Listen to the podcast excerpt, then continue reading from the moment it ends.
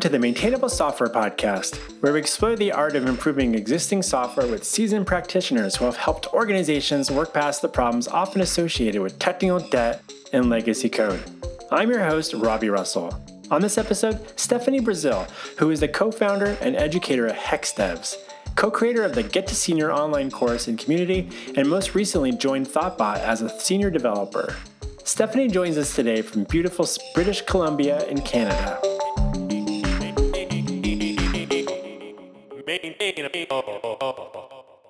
Stéfanni Brasil, we're so glad to have you join us today on Maintainable. Welcome. Thank you, Robby. I'm so excited that we finally made it happen. It's been, you know, a couple of months of rescheduling, but we made it. We've, it looks like we've made it.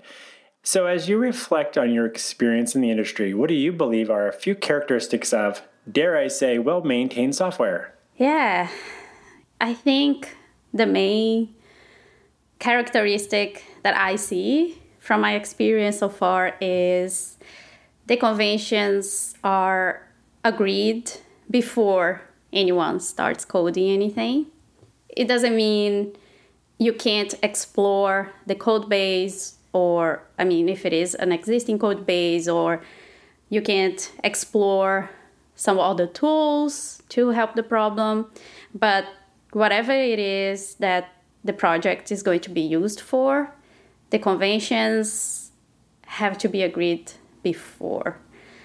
I don't know if that's something that most people think about it, but my take on this is that most of the problems could have been solved if at least someone had written down any decisions or had communicated all of these things that you know when you see a new code base you're like oh my god why did someone did this? Now we we can't do this other thing that would make our lives easier. So that's my take on this. Do you use the metaphor technical debt very often? Yeah i think it's one of these terms where it facilitates the communication right? You you ask about it i know what you mean do you find that your your understanding or how you would describe it has has evolved throughout your career? And how would you describe it to someone like a new junior developer coming into the into this industry now? Like, what is technical debt? Do you see yourself or other people use it in a way that you're like, well, I wouldn't necessarily describe it as technical debt? To go to the beginning of the question, I do think my understanding and my perspective about tech debt has changed over time. I used to be, uh, especially in the beginning, I was just mostly worried about, oh, okay, this this code has to be good, has to be easy to refactor, to change later. What if we need this and this and this in the future? And I wasn't super worried about the more urgent needs of the changes that I was doing. And so, right now, the way I see is everything is a trade off. And am I aware of those trade offs right now? And what that means is it's almost impossible to tackle everything that you want when you are doing a feature that needs to be done soon. You know, someone is waiting or it's critical for the success of a project. I think right now I see it as something that is part of my my process and it means that at least for me it's my job to document those things that I want to improve once it's possible and and then we can touch on this later like when it's possible because that's where the problem lies i think. And also the other thing that has changed my perspective around tech debt is most projects that have lots of tech debt are the ones that are generating revenue. Uh, the ones who start from the beginning thinking like okay this is going to be the best software out there i don't know many of them who have lots of users users like i might be wrong here so if anyone knows that please send them over to me.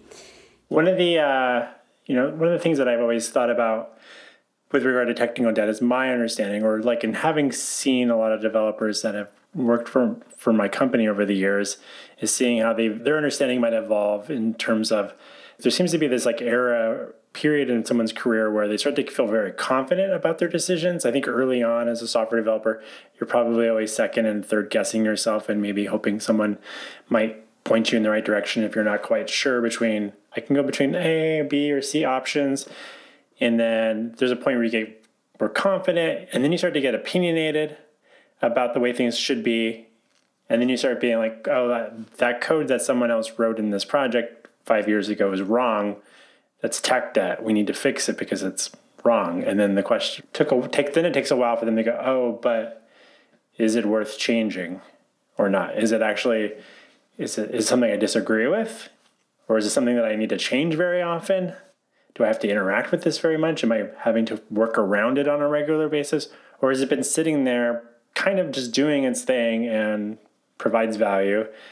And it's not broken. It just could be maybe done differently, and it's not necessarily causing a bunch of side effects because it exists, right? And so that's what I always think about is like, is that technical debt? Because I don't think that's technical. That's just like a different pattern or a different approach, or and we can't always maybe afford, for better or for worse, to go back and that was an old pattern we did 10 years ago, and we should update everything to the latest and greatest version of whatever we can do within Ruby on Rails or whatever tech stack you're using.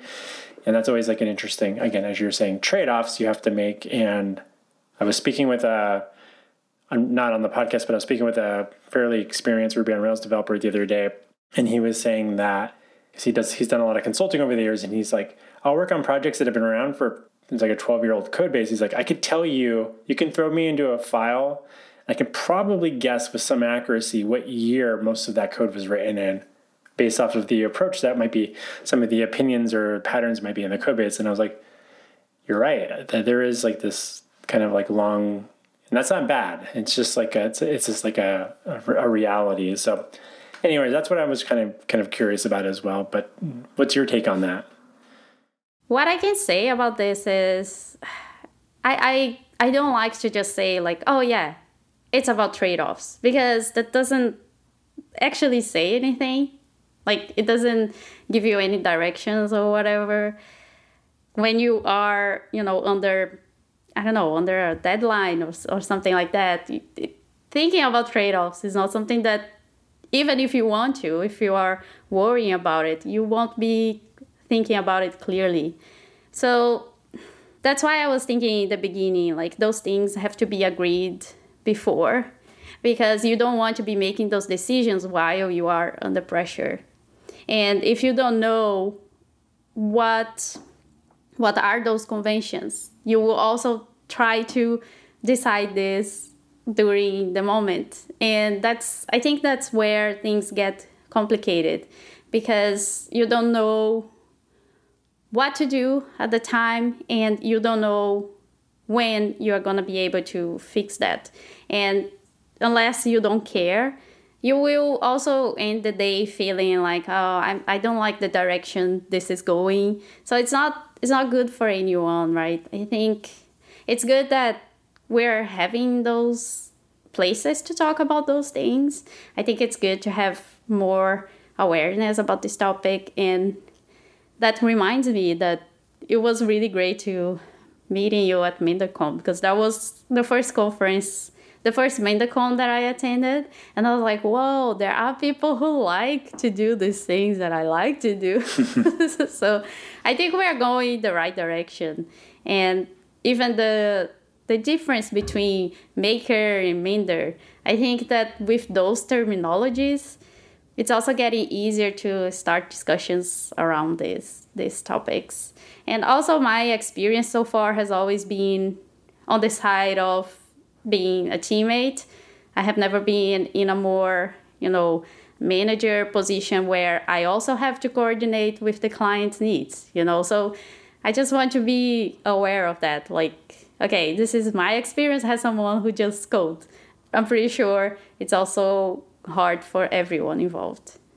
I know earlier you mentioned the uh, how important it is to be knowing that people are doing the best that they can when with the resources and time and constraints that they had at that point in time and I feel like as an industry we need to keep repeating that in our head. It's okay, it's okay. They did the best they could. Like what can we do now? Like it is what it is. How do we how do we move this forward? We can't the the only problem with that is that people who care don't think that about themselves. And people who don't care they're like ah okay yeah whatever. I'll move to a different job. Yep there you go. It's true. I you know when you talked about these you had these two example scenarios where one one environment like things were well organized and documented. You can see that the one of the people that started the project documented a lot of their decisions and things like that. And there's another one where the team morale was low and there wasn't a lot of that. Were you able to make some productive headway there in terms of and or can you share some experiences things you attempted and or in retrospect wished you could have explored that you you didn't get to at the time like yeah that's interesting i like the question because in the first example I was really just getting started as a software developer. I still can't believe that was my, my first experience ever. One thing that I remember that worked really well was whenever we had a, decision, we would document this. I remember we were using Trello or something like that in Google Docs. And I also remember super clear how comfortable and safe everyone felt at bringing problems and bringing issues. At the beginning, I was like, wow, isn't this person like afraid of saying things like that? So it's something that I still carry with me until these days. More recently, I was able to understand with more depth what that is, and that is uh, what we know today has workplace safety, something like that. And then I was like, oh, it's because everyone that worked there really cared about the product, about the clients. Because if you don't care about something, when you see something wrong, you don't talk about it. You're like, ah, this is not my problem. I'm not gonna uh, solve it. Years later, that I was able to understand that. In that first experience, I didn't have a lot of opportunities to actually, you know, feel like I was part of that process. But I can say that in the other experience, I had a hard time trying to bring new ideas to the team. And that was that led me to a constant period of personal conflicts with myself because I mean personal of course is with myself but um, it was hard to separate myself from from that? Like why why can't I change this? Why can't people agree with me on this? Like why can't I make them see that pair programming is a good practice? Like it's documented it's, is well proven and all of that. That was a great opportunity for me to see that sometimes depending where you are it's not really possible to change because most most things have to come from the top. And it doesn't matter if you know in your one-on-one someone says you have the freedom to do that. If you don't see any of the leaders doing that it's like oh yeah this is not gonna work. I think that's a psychological safety right and like in the workspace to feel like you could speak up or make suggestions or voice some dissent and, and knowing that you can have a, a healthy conversation or debate about something, um, or at least be heard um, and considered before it gets dismissed. So I think definitely you can see how that could be really challenging depending on your role or status in an organization or a lot of different elements that might come into play there. And then you're talking about a little bit about like if you you mentioned like pair programming things like that or experimenting with things as an organization. I was one of my other recent guests uh, is Casey Watts. I don't know if you're familiar with Casey or not, but he talks a lot about how there are a lot of things that the individual can do to start trying to shift the culture a little bit, but you really need to like find your allies and peers to do that and be like, well, let's pair a little bit. We don't have, to, and we're remote now, so most of the time. I'm assuming you're working remote, but like it's probably a lot easier to, you know, I'm air quoting, sneak in some pairing time with nobody seeing people like working at a desk together because it's like you're on a Zoom chat together or using Tuple or something. Like that's you can you could just do it. You don't have to ask for permission. Just you know, just do those types of things now. But was that a in-person environment where you wanted to do things like that, or this latest experience that I shared was in person. I just wanted to go back to what you you were saying about talking with Casey, and I do agree. But it took me a while to understand that and see the differences between the two. A book that helped me a lot with that was Fearless Change. I recommend this book for everyone. It's called Fearless Change How to in- Patterns for Introducing Changes. It's really cool because, first of all, I understood why I failed, you know, when trying to adopt pair programming, for example. So, the number one reason is no one cares what I think, what I want. People just want to change if they want to change. And my job has an evangelist for that idea is to show them by my actions and by the way that I work that indeed this new idea is good. And also, the other thing that I learned is that just because an idea is good doesn't mean it's gonna be accepted. And just because it's it's accepted, it doesn't mean it's gonna be followed. And I was like, oh, okay, I understood now. It was really good for me to understand that. And the book kind of gives you those patterns that you can start really using so that you can do what Casey was saying. Like, okay, you want to do pair programming, you want to do it. You know it's going to make you a better professional. So don't ask for anyone to give you the time. You just say, hey, do you want to pair? And just having one person is the least I, I want I don't want to say requirement, but you're gonna need someone to support you with that. And if it is someone that at your job that you are more close close with, the better, because they will support you more. And if you can find someone at your job that most people respect and you can convince them to bring to follow along with your idea. You just need them to, to nod their heads or be in a meeting or something like that. The, the people, you know, they will say, oh, this person that I respect is there. Okay, so I, I will pay attention to this. Um, so there are some small patterns that you can follow to introduce these changes. And that's when things started getting better uh, for me, you know. so no, I appreciate that. I'll definitely include links to the was it Fearless Change in the show notes for the for listeners as well.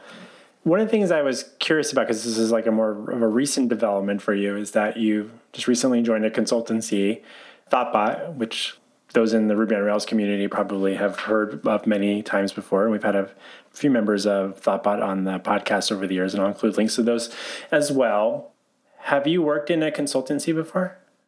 So I have worked as a consultant with uh, Gregory Brown a few years ago. I don't know if you know him from practicing Ruby and the Prawn PDF uh, Ruby gem. Okay, yeah, yeah. But it was just like the two of us.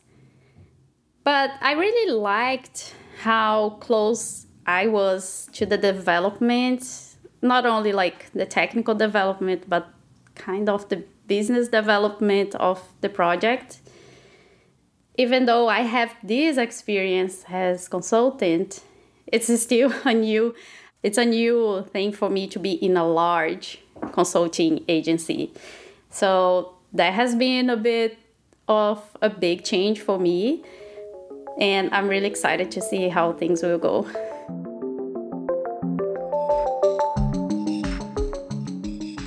Hi there. Do you know someone who might be looking for assistance with their Ruby on Rails application? Planet Argon would love to meet them. We're offering a $1,000 referral bonus.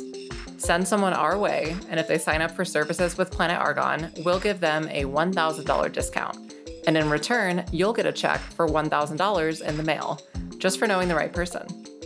Hop on over to planetargon.com slash referrals for more information and to refer someone our way.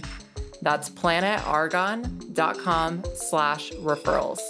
Thanks.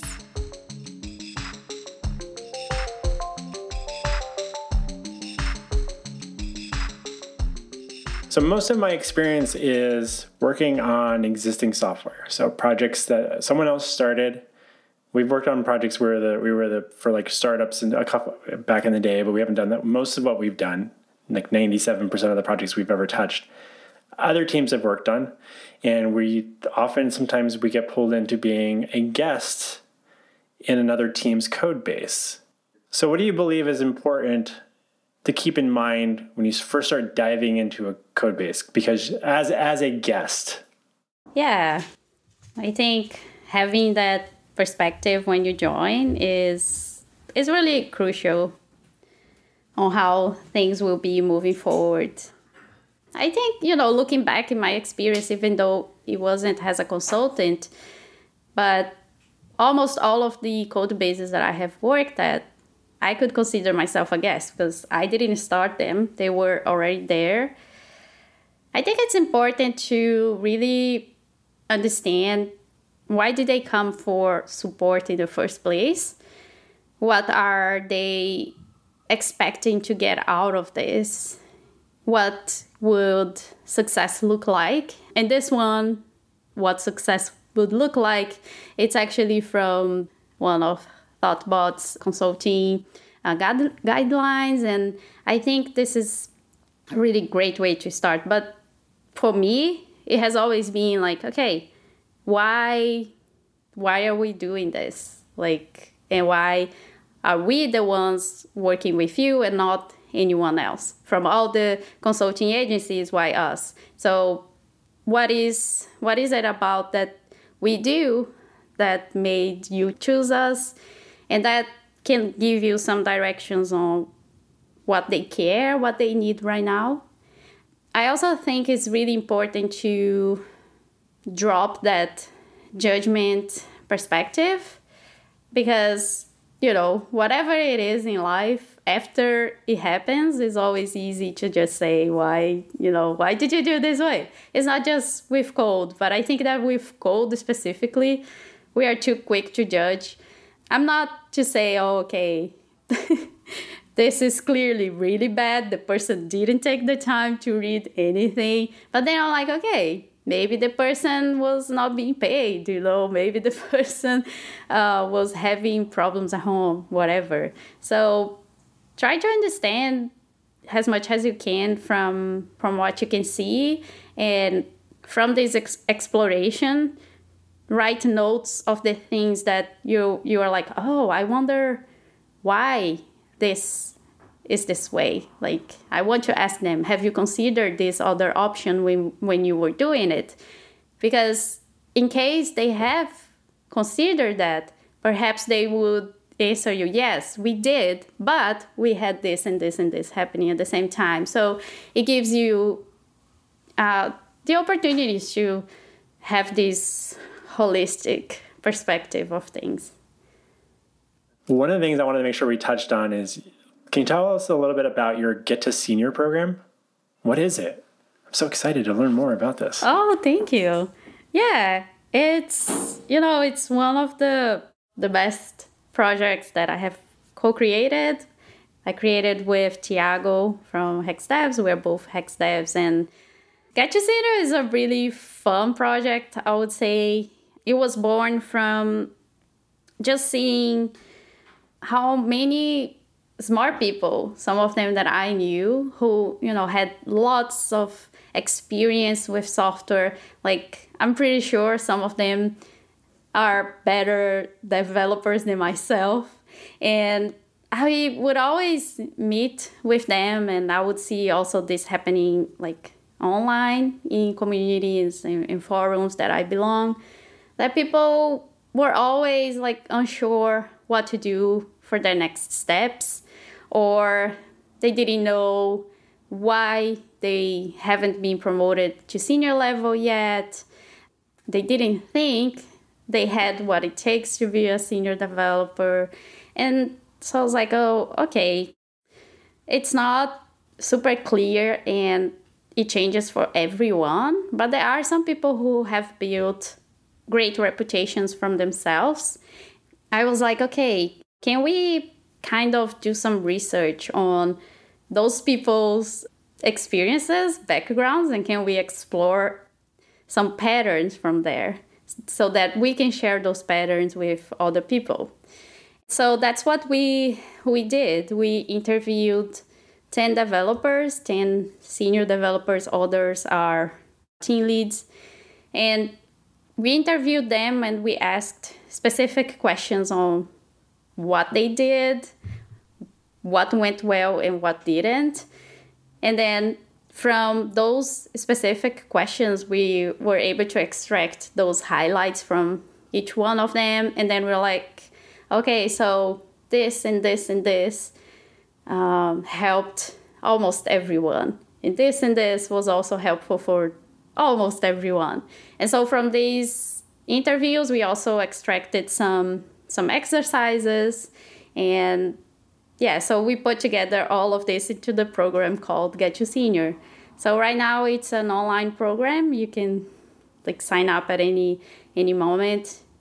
We also have a community where honestly it's my favorite part of it is to, to meet everyone and yeah i think that my goal is to give people who are really good developers more tools for them to you know create the path for their careers and get out of this trap of just focusing on on the technical skills and be asking, okay, uh, why am I not a senior yet? You know, I have finished this in this book or whatever, but I'm, I'm still doing the same things over and over. So the idea is to help them evaluate where they are and, and see what they can do next to take their careers to the next level. I'm really curious about, you know, this whole career progression thing and like the literature and educational materials out there there's this idea that if i'm going to become a software engineer and i'm going to get to create all these new fun things i'm going to be building new projects all the time i get to build the cool thing i get to architect the thing but most projects tend to have only in so much space for so many people to do all the uh, ideation decision making architecting they're like oh wait I'm just getting, I'm working on tickets in Jira or whatever, and I'm just, I'm fixing bugs, making, adding a couple new fields to a form, changing some data around, and like, is this all programming is? I thought it was going to be different. Have you noticed that at all, or is there a? Because I think of it as like, oh, it's just like an iterative. Where are we at? And like, you might work on different types of projects. With one of the reasons I like working in consultancy is that I get a variety of projects to work on, um, versus working at one company for a really long time and like here's all the types of things we're going to be working on until someone leaves. There's going to be a void there. So, yeah, what's your what's your what's your take on that? So we have students from different backgrounds. We have people who had years of experience with another technology, so let's say C sharp, for example, and then they moved to Ruby. So in a way, it felt like they were studying again and then we also have we have some people who have who work who work at agencies but for some people working at agencies does don't seem to be a positive experience because some of them always do the same things over and over even though the projects change so i think that's where it varies a lot from person to person right? I think that was our main uh, concern was okay, how can we make this into something that at least can be used, can be applied to most people who fall into those more traditional paths. So I, I, I actually honestly think that I feel like in some ways, some of the way that we, the, the culture, I'm saying the broader culture, not just the software industry, and the way we talk about getting into tech is romanticized as like be super creative and be a programmer and you're going to get to build all these new things and you be, make a bunch of things and like the maker community and then then we that's what now we have this you know the, the mender thing kind of being like whoa wait a minute we're not all like that like i panic when i see like a blank slate i'm like ah what am i i don't want to build a new thing I'm, i don't want to do that i want to work on something that exists and make try to see what i can improve about it i don't want to build a new house i want to like update an existing house. You know, that's how my brain seems to work. So when people come in the industry, sometimes I'm like, well, that's really the job is like taking care of stuff. You don't usually get to start at a company and be there day one. Find creation within the small incremental pieces, I suppose. Yeah. So what what do I what can I say about this romance about joining tech? I think yeah, I think I suffered that as well, and it was. I think that was that's why I was so happy when I found out about this Mender community because I was like, oh, okay, I'm not the only one. But for sure, I was also someone who believed that being tech was creating things and um, all of the time, you know, just creating, just creating, and that's it. And then after I joined the community like professionally started working as a developer i have always had existing code bases to work at and it took me a while to make that transition like mentally. Perhaps if i had started working on this i would have done differently but it doesn't matter. I'm here now. Um, and that's that's what matters now what matters now. But i think i don't know we we go to college thinking, you know, that we are gonna finish our college degree and we are gonna be ready and our lives will be all solved, all good, and you know, we don't have to change anything. And now we're like, oh no, nothing that I studied for is kind of useful here. So I think it's also part of going from the studying for it to actually working with it.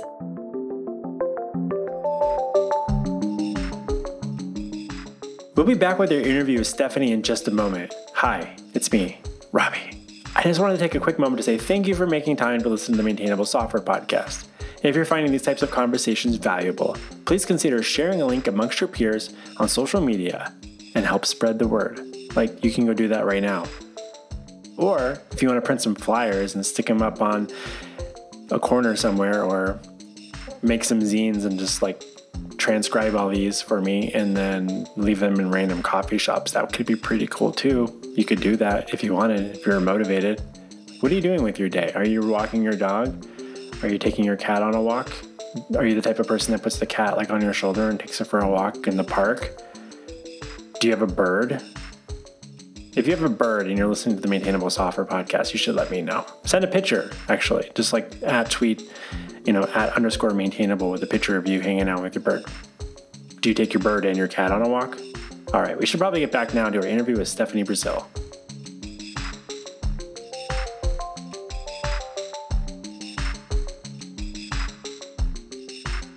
So, how can where can people learn more about the Get to Senior program? So, did you say also that this would be most applicable to people with approximately three years of experience? Yeah, that's what the program is for. We also have some people who are just getting started, and we let them know uh, hey, this is for these people. There are some things that you can learn here, but it will probably be a lot of things for someone who's just getting started. So, I would say it's really more suited for people who already have more than at least three, three years of experience, works in a team, and yeah, and have the time to to do it, which I know is hard, but yeah.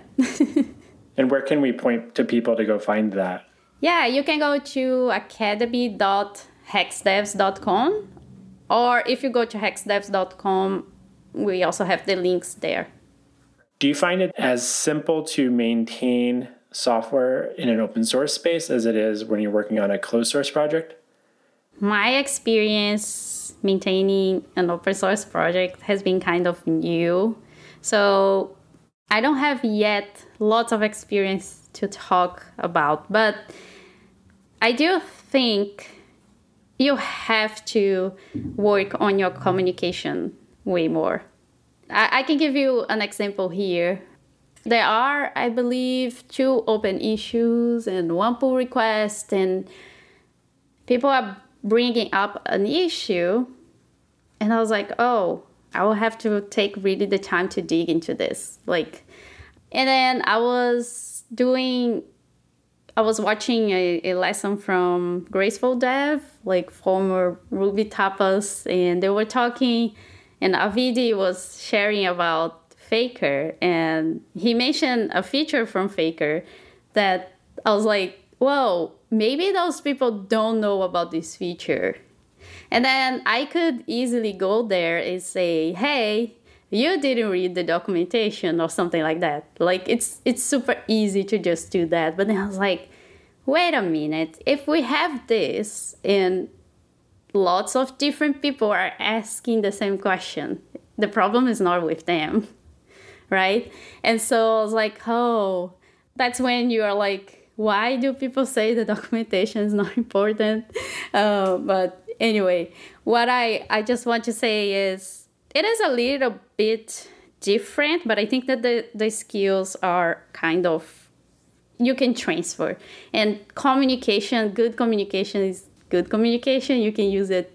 It's good for anything that you do. But I would love to touch more on this once I have both the experience with maintaining an open source project for more time and working at a bigger agency as well. So maybe we can come back to this point in a future episode. Well, great. Well, two quick questions for you. Is there a non software programming, non I'm air quoting technical book that you recommend to people aside from Fearless Change? Oh, I do. And I have I actually just bought the the second edition. It's called the Search Assertiveness Workbook if I had one cent, uh, a dollar for every time I have recommended this book, um, yeah, I would be rich by now. But this book also helps a lot with just expressing yourself and not feeling like you're gonna say something wrong or you know, if it's hard for you to bring up something at work or even at your relationships, and I mean, work is a relationship in a sense, this book really helps you to understand how to communicate assertively and not passively or aggressively or passive aggressively, which is one of the things that I'm, I'm, I'm most used to see. And it's a workbook, so it will give you like exercises for you to practice. You are gonna have to do the work, but it was really helpful for me to stand up for myself and do it in a way that you know okay i'm being respectful i'm not disrespecting you because that was my main concern it was like i don't want to be someone who you know is not uh, respectful of others that's just a misunderstanding that being assertive is being disrespectful. And the book, the workbook, demystifies all of that. And we interviewed the the author at the Hex Devs podcast. It's one of our most popular episodes so far. Yeah, I would love to see more developers reading this book. nice. Well, I'll definitely include a link to that in the show notes and check it out myself. I'm quite curious about that. And where can where can listeners best follow your thoughts on software development online? Yeah, so people can find me at my website. I have a blog as well, stefannibrasil.me. And I'm also on Twitter, but honestly, I'm not using it that much. Twitter is making it really easy for me not to enjoy using it anymore. So thank you, whoever is doing that. It's working great. But I'm mostly at my blog, although I haven't published in a while. But I'm also at some communities, like online communities. WNB.RB is one of my, my favorites. It's one that I mostly uh, participate in. So yeah, that's that's where people can find me. Excellent. Well, it's been such a delight having you join us on Maintainable, Stéfanni. Thanks so much for stopping by to talk shop. Thank you, Robby. This was a hard conversation. I like hard conversations, so thank you. Good. I appreciate it. Um, and yeah, thanks for coming on, and we'll talk to you again in the future, I hope. Yeah, see you next time. Thank you.